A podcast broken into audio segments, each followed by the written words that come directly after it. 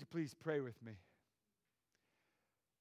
Lord, we're grateful for this word as we learn to love others well. That reminds us, Lord, that no matter where we go, we are adopted into your family.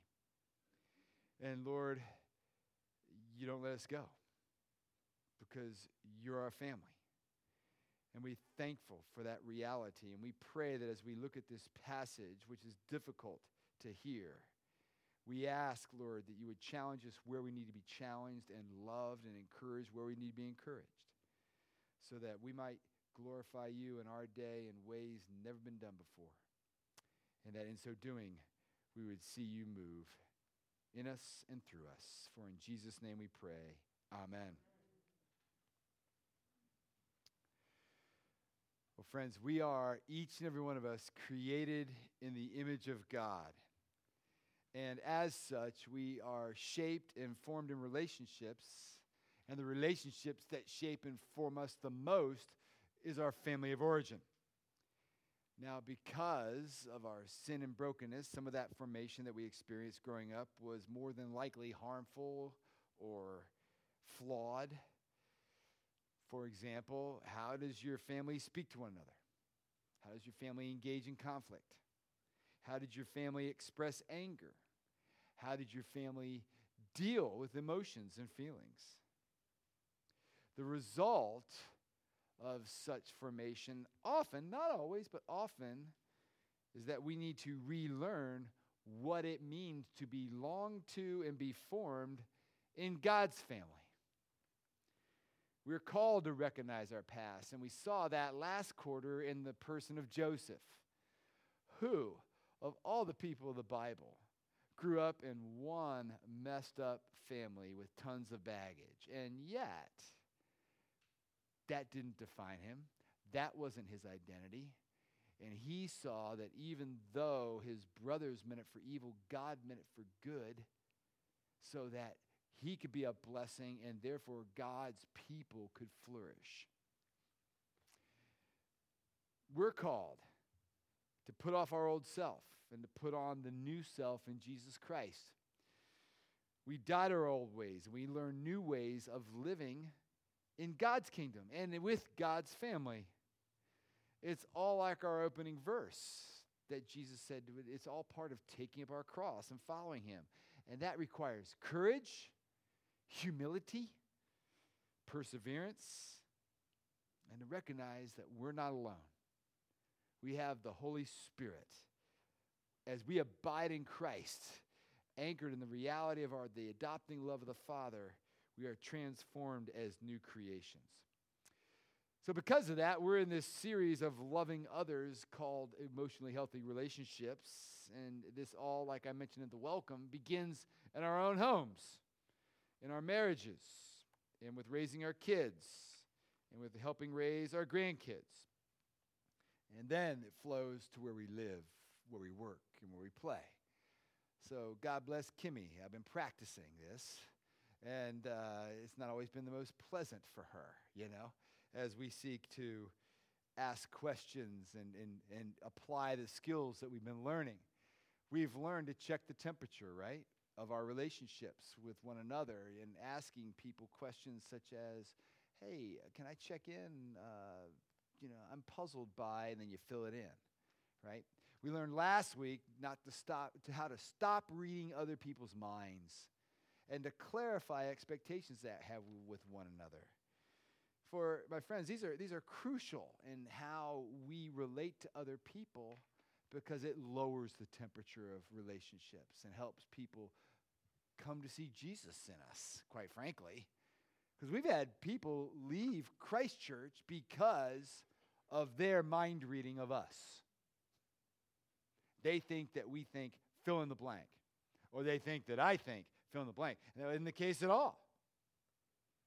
But the reality comes around that what they believe is not necessarily what the Bible teaches.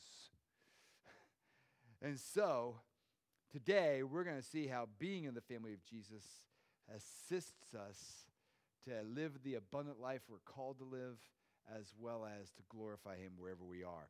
I invite you to turn with me to Mark chapter 3 in your Bibles. You can find it in the back of your bulletin if you're a guest or on your device.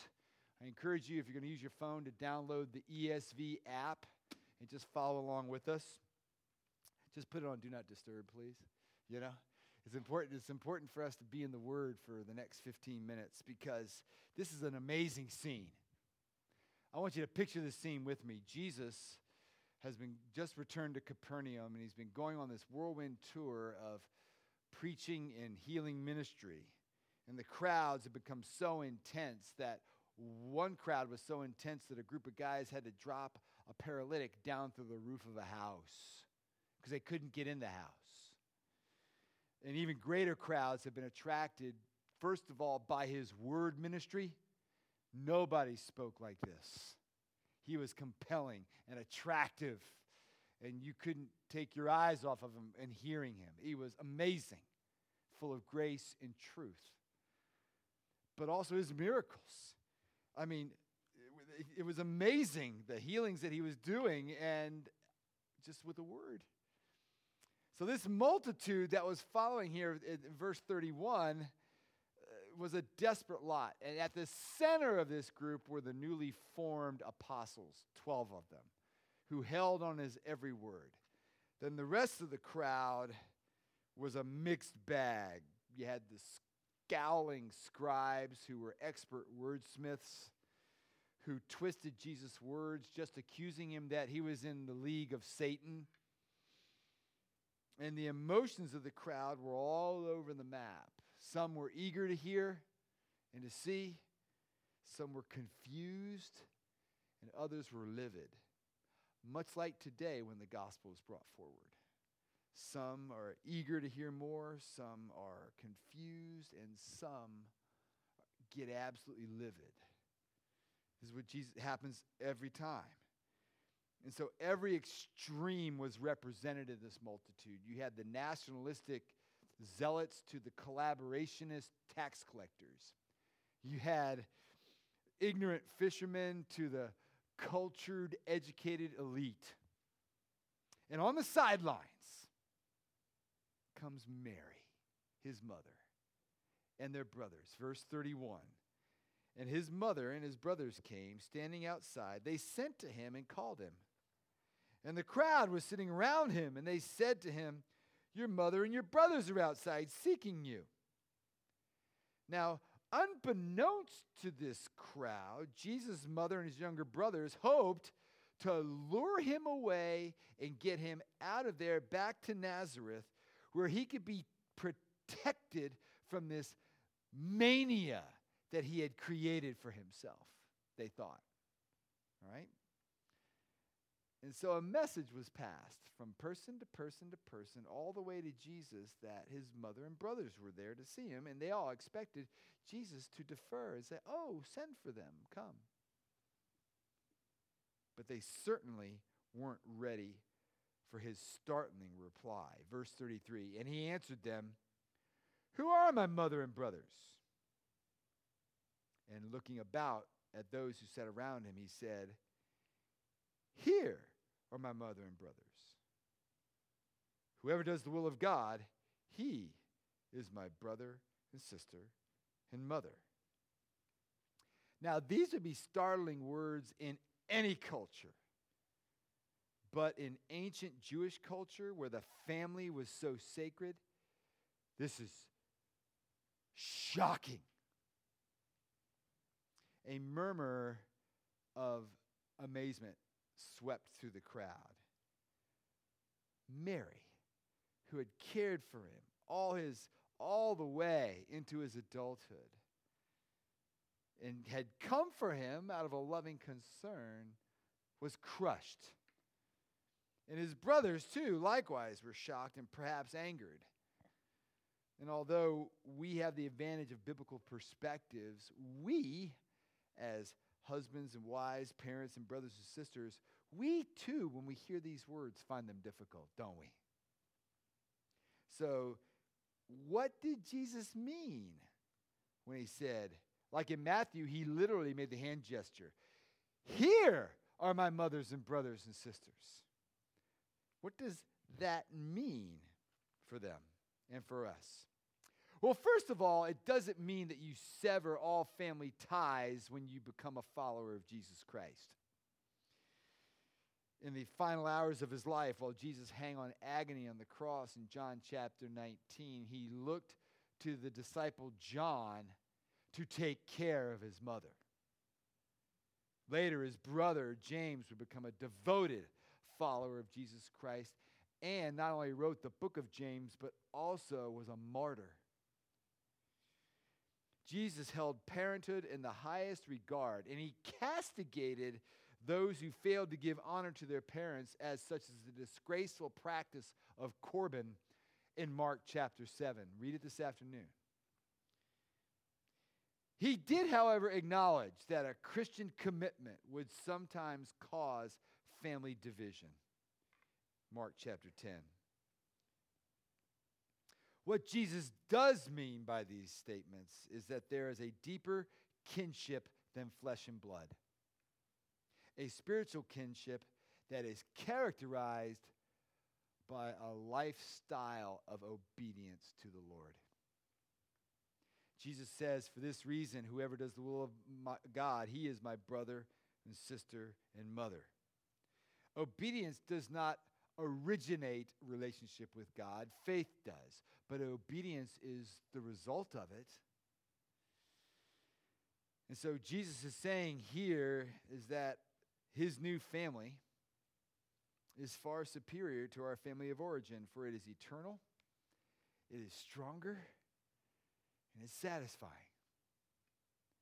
Those who are in his spiritual family are more dear to him than his human family with whom he lived for 30 years. So, what Jesus says here has massive implications. Number one, massive implications for us as a Christ Church family. And two, it has massive implications for you and your family. So let's look at these. First, the implications for us here at Christ Church. Put another way, obedience is key to this experience of being in and with the family of God. This was true even for Jesus.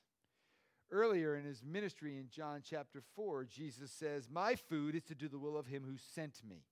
John chapter 4, 34. In the Garden of Gethsemane, Jesus said, Abba, Father, all things are possible for you. Remove this cup from me, yet not what I will, but what you will. John 14, 36. Every beat of Jesus' heart was given to perform and to follow the Father's will. This was essential to his experience of family. If this was so and such the case for Jesus, how much more for us? We're children of God. But our subjective awareness of the sweetness of being in God's family is conditioned upon our sincere walk with Him. In other words, our obedience. Bishop J.C. Ryle said, A Christian is one who is, number one, at war with their sin, two, obedient to the Father. So it's no wonder that in the Lord's Prayer, Jesus commanded us to pray, Your will be done. For in obeying God, we open our souls to the fullness of being in His family. Obey the Lord, and in an unparalleled family experience awaits you. Now, this is not about perfection, all right? This is about a desire that's acted upon. And even more, for obedience is also the key to experience family with our brothers and sisters in Christ. When we make our wills, His will, our experience a dynamic relationship with others who are also desiring the same thing, who desire to follow the Lord Jesus together. You've probably had that type of experience before. You're on vacation. You know, you're throwing seashells out into the ocean and you meet another family, you strike up a conversation. Next thing you know, you find out they're Christians, and all of a sudden, you're best friends. You just love talking to them. They, you're talking about Jesus, you're talking about ministry, and you quickly realize that your experience, a sense of family that transcends flesh and blood. One of my own dear memories of that reality in my life was when I first got hired out of college to go and be on the staff at La Plata High School in Southern Maryland. Now, I knew Washington, D.C. high school football well, and I knew that La Plata had had a heyday in the early 70s. And they had, hadn't had a winning season in years. And I was told by the athletic director of the county, as well as the principal, that my being hired in the hopes of t- turning this around. Well, you know what that meant for the existing coaches, right? This guy's going to come and he's going to, you know, we're going to lose our jobs to him. So, you know, I'm a 23 year old, you know, young, green behind the ears teacher and coach. This is my first year teaching. I got a high school job, which never happened. So it was totally of the Lord. And so I come in and I bring my stuff in and I set it on my desk and I'm introducing myself to my new coworkers and the football team comes off the field because I wasn't with the practice yet. I just got hired on Lab- Friday before Labor Day. School started after Labor Day back then, right? You know? And uh, the head coach, his name was Lloyd Chadwick, he said, Hi, Gene. We need to talk to you. I'm like, Okay. So we went into the weight room. I sat there with all the other coaches sitting around me in a semicircle. So I'm sitting there thinking, all right, they're going to try to, you know, drill me and just just rip me up and down. You're not here after my job. Uh, this is all going through my head. And it's showing on my face. and so they did ask me a couple questions about me and about Woodson football. Woodson was a highly, where I came from, was a highly successful program and, and learned a lot from my, my workers, my coaches there. And then Lloyd Chadwick said these words Gene, I need you to know I'm a Christian. And we operate this team for the glory of God according to his principles, whether we live, win or lose. Come what may. We're going to live for God and we're going to coach our players with dignity and respect and uh, respect which many of them don't get at home. And he said later that my face went from 100% angst to 100% peace. Because I, I said, You're a Christian? So am I. You know? And I said, When did you become a follower of Christ? I asked, that came out of my 23 year old mouth. He told me his testimony. I told him my testimony. He couldn't believe that an Episcopalian was an actual believer. All right, that was our experience with our old outfit, my friends, because no Episcopal churches in Southern Maryland were believing churches. They, nev- they didn't know one. You know, so, so Kimmy and I went and we visited a few and we found out they're right. There aren't any believing Episcopal churches around this place. So we became members of Lloyd's Church, Grace Brethren, where we met kindred spirit followers of Christ who had a great respect for Anglicans, such as J.I. Packer and John Stott and Archbishop Thomas Cranmer. They all knew our guys better than Episcopalians did, but not from Truro. They all knew Truro. And so it, it, was, it was just wonderful kindred experience. What a fellowship of mutual commitment and obedience to the Lord together for a few years while I was there. Jesus spoke of this rich experience later in Mark 10 29 and 30 when he says, Truly I say to you, there is no one who has left house or brothers or sisters or mother or father or children or lands for my sake and for the gospel who will not receive a hundredfold now in this time houses and brothers and sisters and mothers and children and lands with persecutions and in the age to come eternal life. Jesus was talking about that sense of family that comes to those who walk with him and with one another in the church. Could there be any more positive call to follow Christ and to do the will of God than that? I don't think so. you know, but such are the implications of Jesus' statement about the spiritual sense of our family together. But there's more. Yeah, there's even more because it's correspondingly wonderful implications for our physical husband wife, parent child relationships. So let's look at those. The implications of Jesus' statement for our families, we're often aware of the joys in our human families, perhaps particularly during Christmas or other holidays, birthdays. There's a special kind of familial love and affection that does course through our veins. That's a good thing. It's the kind of love that C.S. Lewis said that's why we call our family old and we give it to a 30 year old. That title. Old cousin Jimmy, you know, old Larry.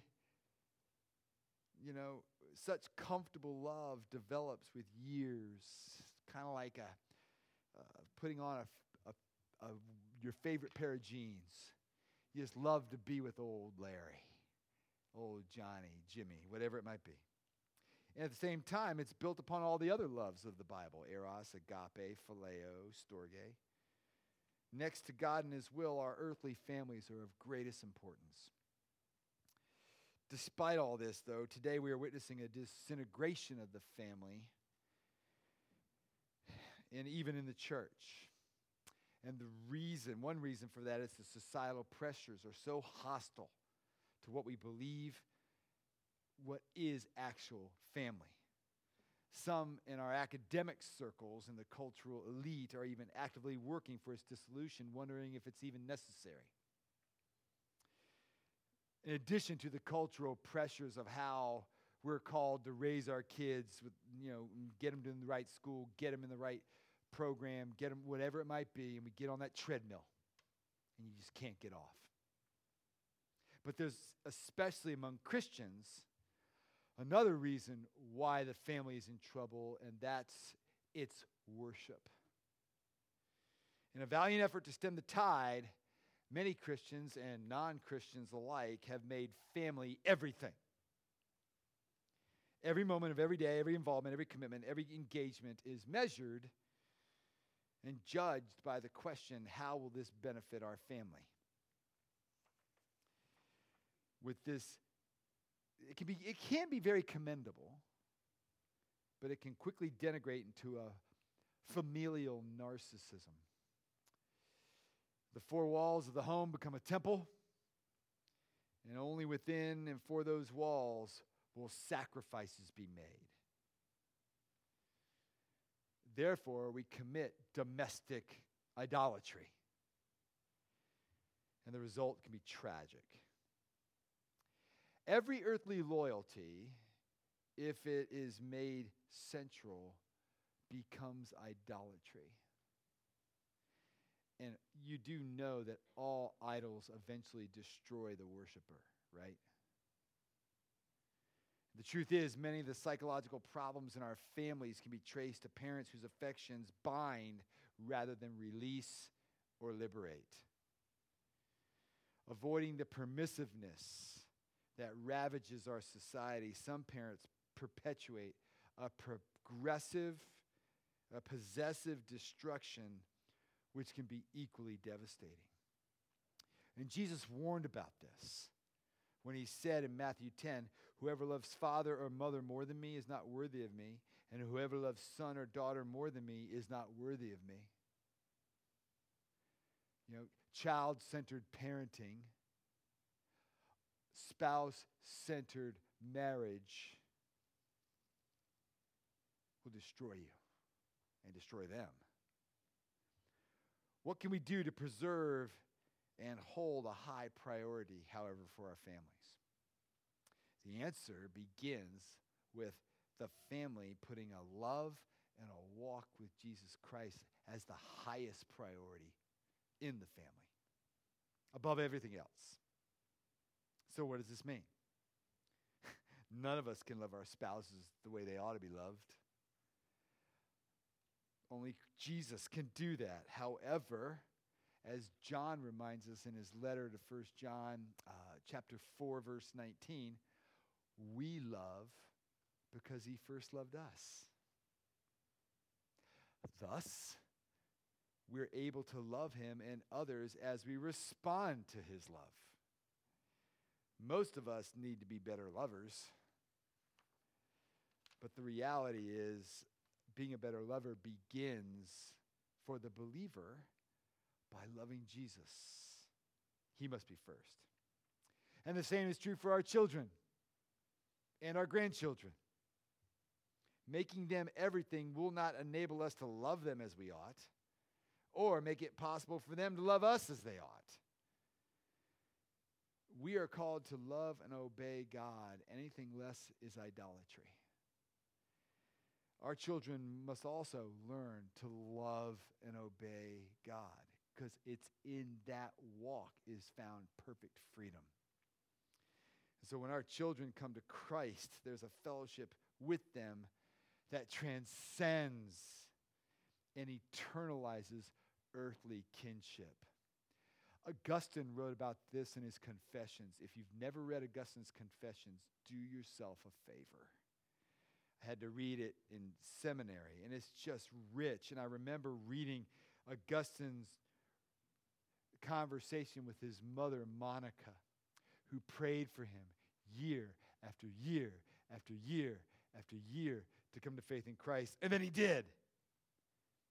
And then as they stood there, you know, talking through a window in Ostia, Italy, realizing that they were more truly kindred than they had ever been before. The family must be church. 2,000 years ago, when Jesus gave his startling answer, he shocked his mother and brothers and all who heard him, and the shock has been reverberating ever since. But I would propose to you, brothers and sisters, that it's a gentle, healing shock. It's a graceful shock. It teaches us that when we walk with Him, we will enjoy a blessed sense of being in a family with all his devoted children right here, right now, today, and tomorrow, and the next day. And this loving walk with him, this growing obedience to him, is also the key to our earthly families. For when we seek to please him first, then we can love our wives, then we can love our husbands, then we can love our children, and then we can love our parents as they ought to be loved. We do this because we are new creatures in Christ. Galatians 2:20 I've been crucified with Christ. It's no longer I who live, but Christ who lives in me. So how about you? Do you know your story? Are you willing to do this hard? It's hard.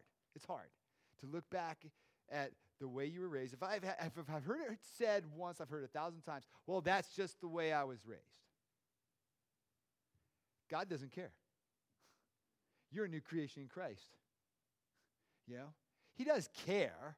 He wants to heal that if it's if it's flawed and help you to walk with him. He can use that flaw like he used Joseph if you'll allow him. So how about you? Do you have a growing sense of family with God? Is there a joyous sense of family with others in the Christ Church West Shore community? Is, there, is it growing? Um, is your human family being uplifted, uplifted and encouraged by the eternal sense of family? If not, or if you want it to be so, that's why I'm here. That's why you pay me. I love to come alongside people, help you find a place, a, a small community that's going to encourage you and your interests and your gifts and help you flourish in this family. If none of the existing ones work for you, okay, I'll, let's let's. This is why I, I do it. Come on because we're all here to help one another be fully devoted followers of Jesus Christ. Our mission statement is disciples who make disciple makers. Because, number one, in Christ, we're all his followers. That, means, that word is disciple. And therefore, we're all being discipled by something. We're being discipled by out there, what's out there, or we're being discipled by the Word of God. You, you need to choose. What do you want to be discipled by? And secondly, we're all called to disciple someone else. And it begins right in our home with our spouse, with our kids, with our grandkids. And that's where you practice. And it starts with, yeah, being part of a little church, being part of a, a group, and encouraging you practice at home, and then where you live, where you work, where you play, and let's see what God does.